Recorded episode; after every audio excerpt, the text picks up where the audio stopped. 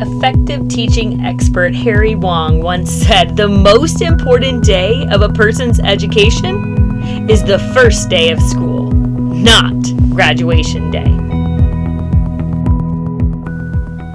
Hey, everybody, and welcome to Teacher Preacher. I am your host, Katie Peevely, and I'm also the new assistant principal here at Grace Christian School.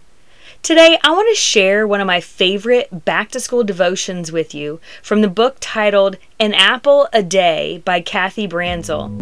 My hope is that it will give you some encouragement and excitement as we kick off the 22 23 school year. In Mark 9:37, Jesus tells his disciples, "Whoever welcomes one of these little children in my name welcomes me." And whoever welcomes me does not welcome me, but the one who sent me.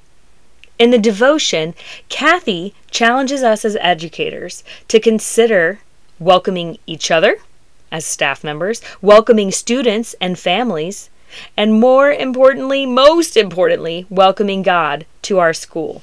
So let's start with the most important part welcoming God.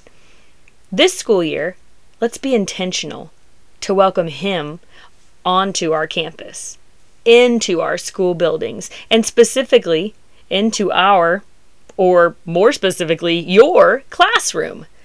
You may be thinking, how do I do that? Well, I've got a challenge for you that I think will help get you pointed in the right direction. Set aside some time and take a prayer walk. Walk around our campus, go through the halls, into the classrooms, anywhere and everywhere that students will be, and pray in that space, welcoming God there. Invite Him to join us every day of this school year. All right, that's step one, welcoming God. Let's move on to step two, welcoming staff members. All right, big challenge here. I want you to reach outside of your comfort zone and get to know someone new. Now, they might not be new to Grace, but they're new to you. Look people in the eye as you walk by them. Smile and say hello. It's small and it's simple, but it goes far and it means so much. As our school continues to grow, it is so important that we take the time to create meaningful relationships like that. All right, more specifically on welcoming staff members would be to welcome the new teachers at our school. Listen, we have all been there. Transition can be painful or it can be pleasant, depending on relationships that are made. Give our new team members a chance. Help them find their niche. Keep your mind and your door open to them. And pray for them because change is difficult.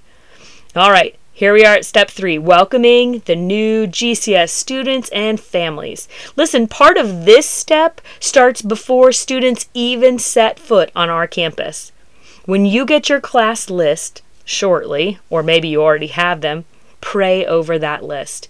Pray for each student and each family by name. Reach out to parents ahead of time.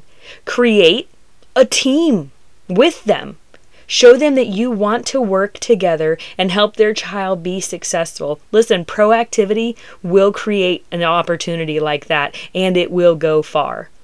Remember that each kiddo in your class on that list was chosen by God to be there for a reason. That includes those precious little people that make you want to pull your hair out sometimes, too. All right, listen, teachers, as you're heading back into that classroom, even as we speak, I challenge you to consider these things.